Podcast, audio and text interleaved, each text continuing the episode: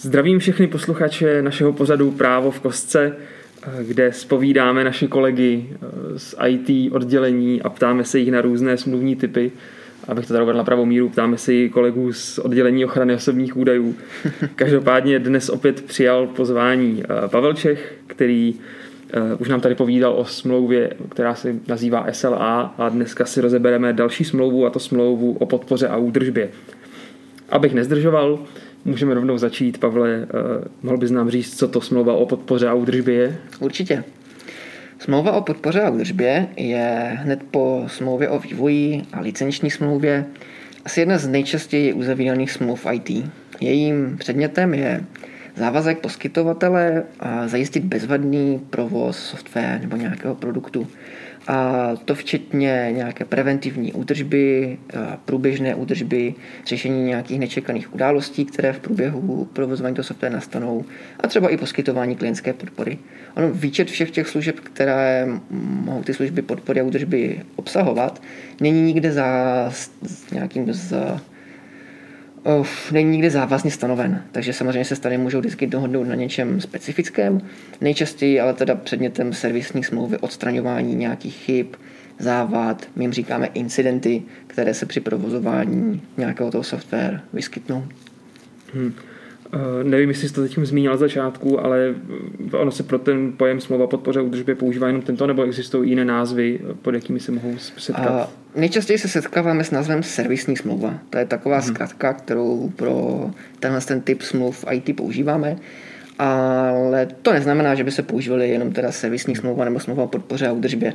Je velmi obvyklé, že taková servisní smlouva je často ve skutečnosti SLAčko nebo obsahuje popis jiných služeb oblasti IT. Hmm. To, to je právě to, kam jsem mířil. Uh, mohl by si mi zkusit vysvětlit teda rozdíl, jaký je mezi SLAčkem a servisní smlouvou, protože mám pocit, že to lidé občas trošku zaměňují mm-hmm. ty pojmy. Tak jestli mi to zkusíš popsat. Určitě můžu. SLAčko se totiž zabývá provozem nějakého řešení z hlediska jeho dostupnosti. Takže když uzavřeme SLAčko, tak se většinou zavazujeme k tomu, že bude nějaké řešení dostupné v určitém časovém intervalu, který si sjednáme. Kdežto smlouva o podpoře a údržbě už se zabývá řešením konkrétních závad, které v rámci toho používání software nastanou. Mm-hmm. Takhle bych to asi mm. co nejsrozumitelněji schrnul.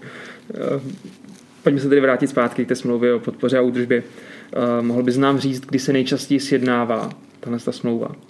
Uh, no, Bohužel je velmi časté, že se sjednává až poté, kdy vystane nějaká potřeba podpory a údržby. Typicky teda poté, co máme vyvinutý nějaký software a potřebujeme zajišťovat jeho, jeho fungování v čase. A my ale doporučujeme smlouvu o podpoře a údržbě sjednávat už současně s vývojem toho software, a nebo alespoň teda při uzavírání smlouvy o vývoji se dohodnout na nějaké smlouvě, smlouvě budoucí, zkrátka stanovit si nějaké parametry té budoucí servisní smlouvy, tak aby bylo tak abyste vlastně měli už od začátku pojištěné, za jakých okolností to bude ta spolupráce nastavena. A to má jeden jednoduchý důvod. Ten důvod není tak ani právní, jako spíše obchodní. Zkrátka, v době, kdy se ten software ještě vyvíjí, kdy se dohadujeme o nějaké spolupráci, ještě jsme, ji nezačali, ještě jsme spolu nezačali spolupracovat, tak je postavení objednatele služeb co nejlepší. Asi když to vlastně v průběhu času, když už ty strany nějakým způsobem fungují, už je nějakým způsobem ta spolupráce nastavena, tak postavení objednatele těch služeb stále slábne a slábne, stává se čím dál tím závislejší na tom konkrétním dodavateli a pak už nemusí být tak výhodné sjednat si ideální podmínky pro poskytování servisu. Mhm. Kdybych byl vývojář, uh v jaké fázi bys mi teda doporučil, abych si sjednal tu smlouvu? Jo, tak abych to shrnul. A nejlepší z našeho úhlu mm-hmm. pohledu je sjednat si tu smlouvu o podpoře a údržbě současně s vývojem software. Pokud tedy okay. budu uzavírat smlouvu o vývoji, tak už bych měl rovnou uzavřít nějakou navazující mhm. smlouvu, mm. o, která bude řešit ty služby, které budou navazovat na už provoz, fungování a jaksi odstraňování problémů s softwarem, které budou vyvstávat v průběhu jeho mhm. fungování. Mm. V rámci uh, smlouvy o podpoře a údržbě se často hovoří o jednom riziku a uh-huh. to riziko se nazývá takzvaný vendor lock. Uh-huh. Uh, mohl bys nám to vysvětlit? Určitě. On vendor lock, to je takový uh, anglický pojem, my ho do češtiny překládáme jako proprietární uzamčení, když to moc často nepoužívá. znamená vlastně závislost objednatele nebo provozovatele softwaru na nějakém konkrétním dodavateli. A to z toho úhlu pohledu, že kdyby potřeboval nebo kdyby se rozhodl přejít k nějakému jinému dodavateli, tak by ten přechod byl značně, značně náročný nebo dokonce i zcela nemožný a nikdo jiný by mu zkrátka ty služby nebyl ochotný poskytovat. Abych to vysvětlil, ono v, obecně v IT víc než kde jinde a jsou, jsou ty vyvinuté řešení hodně závislé na sobě, jsou značně provázané a vlastně pouze ten původní vývojář nebo ten, ten, kdo ten software vyvinul, je schopný dodávat navazující služby tak efektivně, jak jen je to možné. A hmm. kdokoliv další, kdo se tady potom už objeví, kdo neměl ty zkušenosti s vývojem toho software, nemá k tomu třeba veškerou související dokumentaci, neví, jak ten software funguje a nezná, nezná ty jeho principy fungování, tak sice třeba bude schopný poskytovat taky ty stejné služby jako ten původní vývojář, ale už mu to zabere více času, bude potřeba se s tím softwarem seznámit, bude potřeba se nastudovat a zkrátka to pro ně bude časově a finančně náročnější. Už takový jako největší extrém v tomhle ohledu může být i samozřejmě, že nám kdokoliv jiný odmítne nějaký software provozovat nebo řešit incidenty, které v rámci toho softwaru můžou nastat, protože zkrátka pro ně bude velmi náročné se s tím fungováním software seznámit a na to, aby to všechno byl schopný uvést do chodu, aby ty služby byl ochotný poskytovat, tak by zkrátka potřeboval spoustu času a s tím by se nesly i vysoké náklady. Proto se bavíme o tom vendor locku, protože právě teda v, těhle, v téhle oblasti, v IT, je, se často schyluje k tomu, že je vlastník, nebo, nebo spíše teda bychom to psali nějaký objednatel toho software, závislý na službách nějakého konkrétního dodavatele. Mm-hmm. Vy nám poměrně krásně popsal, co to znamená, tohle riziko. A mě by teď zajímalo, jak tohle riziko minimalizovat, jak se mu vyhnout nejlépe. Tak prvním krokem je dohodnout se na podmínkách poskytování navazujících služeb už v rámci toho vývoje. To samozřejmě nám úplně nezabrání tomu, aby ten software byl potom předatelný a ať už teda se bavíme jako o tom, že potřebujeme přejít na nějaký nový software nebo že potřebujeme přejít na nového dodavatele. Ono totiž ten vendor lock nebo ty, to riziko je jako dvojí. Jednak se můžeme setkat s tím problémem, že budeme chtít nového dodavatele služby a jednak se můžeme setkat s tím problémem, že budeme chtít převe, nebo přejít z fungování jednoho software na software jiný. Takže budeme potřebovat nějakým způsobem exportovat data a celkově jako naimplementovat nějaké nové řešení. No a tomu se dá teda jako ne úplně předcházet, ale dá se, dá se jako zminimalizovat dopady negativní toho vendor locku tím, že si vyjednáme nějakou exitovou strategii. Zkrátka vyjednáme si nějaké výhodné podmínky pro přechod na nového dodavatele nebo na nový software. A ty můžou spočívat třeba v tom, že si, nebo teda jako základem té exitové strategie je samozřejmě nějaká dobrá licence, dobrá licence k tomu softwaru tak, abychom byli schopni s ním dělat všechno, co požadujeme, například ho třeba upravovat a být schopni sub, nebo jako objednat si dalšího, dalšího subjekt, který nám bude ten, ten software upravovat a mít k němu zdrojové kódy, mít k němu perfektní technickou dokumentaci, tam, kde zdrojové kódy nemáme, tak tam mít nějaké API k tomu software a tak podobně. No a pak už se dále bavíme o, o ostatních možnostech, jak, jak eliminovat rizika nebo třeba negativní dopady toho vendor locku. A to třeba jsou nějaké zásady, zásady toho vývoje samotného software, kdy ho budeme požadovat potom dodavateli, aby ho nějakým způsobem a průběžně komentoval, aby, to, aby ty komentáře měly, měly nějakou kulturu, a aby ten kód strukturoval, aby k němu psal manuál, a dokonce třeba se můžeme dohodnout i na tom, aby v případě, kdy já budu chtít přejít na nového dodavatele nebo na nový software, tak mi poskytl přímo součinnost s tím přechodem. Může to být třeba ve formě nějakého školení pro nové pracovníky, kde jim ukáže, jak konkrétně ten software funguje, na co si mají dávat pozor. Může to být součinnost s předáváním nějakých přístupových údajů a tak podobně. Těch možností je více. Hmm. Já mám jeden dotaz. My jsme zase se trošku připravovali před tím, eh, před tím podcastem dneska. Každopádně mě teď napadla otázka, eh, jak často v podstatě k tomuhle dochází? Máš nějaký přehled, jak často vlastně vůbec k tomu vendor locku může dojít mezi těmi stranami? No, jak jsem říkal, on v určité podobě se projeví vždy, protože zkrátka pouze ten původní vývojář bude schopen pracovat s tím softwarem tak efektivně, já, nebo nejefektivněji ze všech ostatních. Ale to je, myslím, odpovědi na tu otázku. No, se vlastně projeví vždy. Otázka je pouze po tom, jako jak si to pošefujeme a jak se na to připravíme. to příprava je poměrně důležitá věc, a, protože věřím tomu, že během přípravy té samotné smlouvy dojde mezi stranami k tomu, že se začnou dohadovat mm-hmm. o jednotlivých ustanoveních. Mohl bys nám zkusit říct, u jakých ustanovení bývá nejčastější boj mezi stranami? Mm-hmm. Tak pokud pomineme samotnou cenu těch služeb, která je samozřejmě největším předmětem soubojů, nebo teda vyjednávání mezi stranami, tak to může být třeba rozsah těch poskytovaných služeb, protože, jak už jsem říkal, nikde není definováno, co to všechno ta servisní smlouva znamená. Jestli to znamená, že budeme pouze řešit nějaké konkrétní požadavky a poruchy, může to znamenat taky nějakou proaktivní údržbu, nějaké aktualizace, promazování, dat, promazování databází, to znamená taky nějakou uživatelskou podporu, ta tam často bývá zahrnutá v servisní smlouvě a tak dále. Co se dále řeší, a to už teď přejdeme ke konkrétním ustanovením té smlouvy, tak jsou to konkrétní způsoby řešení těch incidentů, jsou to taky reakční doby na, na vyřešení těch incidentů, pardon, to jsem teď jsem to řekl špatně, reakční doby na zareagování na nějaké ty požadavky uživatele a potom případně můžou být stanoveny i nějaké doby pro vyřešení těch požadavků. Abych to teď jako zase uvedl na příkladu, objednatel té služby klasicky bude chtít, aby všechny incidenty byly řešeny co nejdříve a aby byly i vyřešeny co nejdříve. Naproti tomu dodavatel té služby, ten si bude přát nějakou důslednou kategorizaci těch incidentů podle jejich závažnosti, tak a ideálně, aby teda ty incidenty kategorizoval on, aby on měl poslední slovo v tom jejich rozrazení. A často také jako se ani nechce zavazovat k nějakému konkrétnímu termínu pro vyřešení těch problémů. Spíše jenom stanovuje nějaké reakční doby, ve kterých vlastně upozorní nebo sdělí tomu, tomu objednateli, že na, ten, že na ten požadavek nějakým způsobem bude reagovat, že ho eviduje a že ho vyřeší v nějaké době. Mm.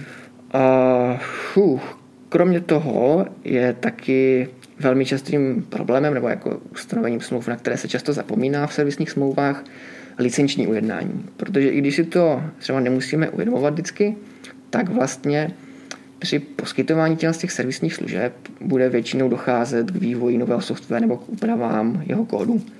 A v těchto těch případech je to v podstatě jako taková malá smlouva o vývoji, kdy dochází k vytváření nových autorských děl mm-hmm. a strany by se měly dohodnout, jaká budou mít těmhle s těm dílům autorská práva. Takže zase jako další ustanovení, o které může být boj, nebo té jako často teda v té smlouvě vůbec není, tak mm-hmm. to je licenční ujednání. Mm-hmm. Existují ještě nějaká ustanovení, která často chybí v té smlouvě, které se mm-hmm. upravují ty strany? Určitě. Teď mě třeba napadá, že často tam třeba chybí mm, taková praktická možnost pro poskytovatele té služby a to, je, to jsou způsoby, jakým je možné ten konkrétní incident nebo ten problém software vyřešit. Klasicky totiž, když se budeme jako dohadovat o tom, co to znamená vyřešení toho problému, tak se budeme asi pohybovat v té oblasti, že budeme chtít vyřešit příčinu toho problému. Častým, ale jako, častou možností nebo jako alternativou k vyřešení příčiny toho problému je pouze, mm, je pouze workaround. Workaround, jako kdyby nějaké obejití toho problému takovým způsobem, že nevyřešíme, nevyřešíme jeho příčinu, ale pouze, pouze ho opravíme takovým způsobem, že už se nebude ten problém projevovat. Že zkrátka jeho důsledky nebudou patrné při používání toho software, aniž bychom odstranili důvod vzniku toho problému to je něco, co třeba ve smlouvách nebo v servisních smlouvách často chybí a je to naopak něco, co může být velmi, velmi užitečné pro dodavatele. Mm-hmm. Je ještě něco, co si tady nezmínil a chtěl by si například nějaký ty, ještě typický problém, s kterým se v rámci těch smluv setkáváš, když je připravuješ, nebo na co se tě třeba klienti ptají v rámci přípravy hmm. té smlouvy? Ty, to je taková záludná otázka, bych se musel hodně zamyslet nad tím.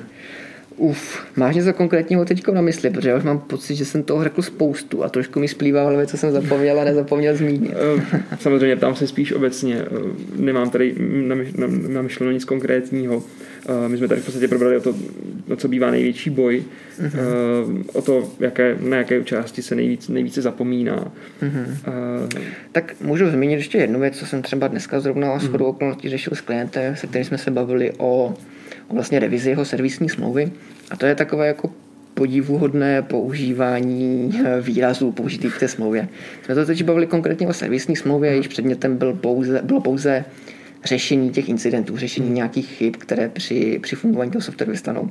A na, na druhou stranu předmětem té smlouvy nebylo SLAčko. Ten, ten náš klient nezajišťoval žádným způsobem dostupnost toho software prostřednictvím internetu, žádnýho mm. provoz, to měl na starost někdo jiný. No a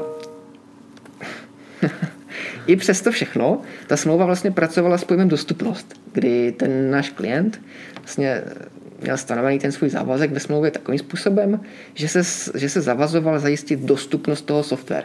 A přitom jeho záměrem vůbec nebylo ten software provozovat nebo zajišťovat jeho dostupnost prostřednictvím internetu. Jenom tam tak jako zavadějícím způsobem používal ty pojmy, což je něco, na co bych chtěl upozornit. Ono Vzhledem k tomu, že servisní smlouva, ani SLAčko, ani žádné podobné smlouvy nejsou zákonem definovány, tak ty pojmy, které v nich použijeme, nemají, nemají žádnou eh, podpůrnou úpravu, o kterou bychom se mohli opřít. Je zkrátka nutné si v těch smlouvách vždycky všechno definovat a to nejlépe, co nejurčitěji, tak aby nebyl žádný výkladový spor o tom, co ty pojmy znamenají. Hmm. Takže pokud bych měl zase ještě něco vypíchnout, tak je fajn si co nejvíce těch pojmů ve smlouvách definovat. Když se budeme bavit o reakční době, je dobré tam stanovit, co to znamená, že je to nějaká doba, ve které bude ten poskytovatel služby pouze reagovat na ten požadavek, ale už ho nebude řešit. Když se budeme bavit o incidentu, je dobré si v té smlouvě stanovit, co to ten incident je. Jestli je to opravdu vada toho software, nebo jsou to nějaké jiné, jiné chyby, jiné, jiné požadavky, které může mít ten, ten dodavatel, pardon, ten, ten objednatel služby. Tak je tam fajn nastavit si třeba a, nějakou pracovní dobu, ve které ten dodavatel reaguje na ty požadavky, nebo třeba od kdy začíná běžet lhůta pro reakci na ty požadavky a tak dále. Zkrátka doporučil bych spíše být přesnější v určování těch pojmů a dávat si pozor na to, co používáme, což, se, což by se totiž mohlo vyplatit ještě více v tom případě, kdy jste vy ta strana, kterou smlouvu navrhuje protože náš občanský zákonník vlastně říká, že v podnikatelském styku, když nějaká strana použije nějaký pojem jako první a není úplně jasné, co by ten pojem měl znamenat, nemůžeme se shodnout na jeho interpretaci, tak se použije k tíži té strany, která ho použila. Takže pokud už navrhujete nějakou smlouvu a dáváte klientovi smlouvu k podpisu, která má nějaké neurčité termíny, tak se na ně dejte obzvláště pozor. Když už jsme tedy u toho návrhu smlouvy, uh, mohl by se nám sdělit, kolik tedy příprava takovéhle smlouvy stojí Uh, Určitě. Co by, potřeba, co bys potřeboval vědět pro její přípravu případně? U nás Sedláková Legal připravíme servisní smlouvu za cenu od 9000 korun plus DPH. S tím, že ale obvykle naši klienti pro nás nechtějí zpracovat samozřejmě jenom tu servisní smlouvu. Jak jsem říkal, je obvyklé, že se často dohadujeme o tom, že ta servisní smlouva obsahuje i jiné závazky. Můžou to být třeba třeba například provozování toho softwaru, může to být nějaké další customizace, nějaký další hmm. vývoj software a tak podobně. Takže potom Nechci říkat, že ta cena je vždy stejná, ale může, když se řekneme servisní smlouva, tak to může být jednoduchá smlouva na pár stránek, ale taky to může mít velmi náročná a podrobná spolupráce, kterou třeba definovat mnohem, mnohem složitěji.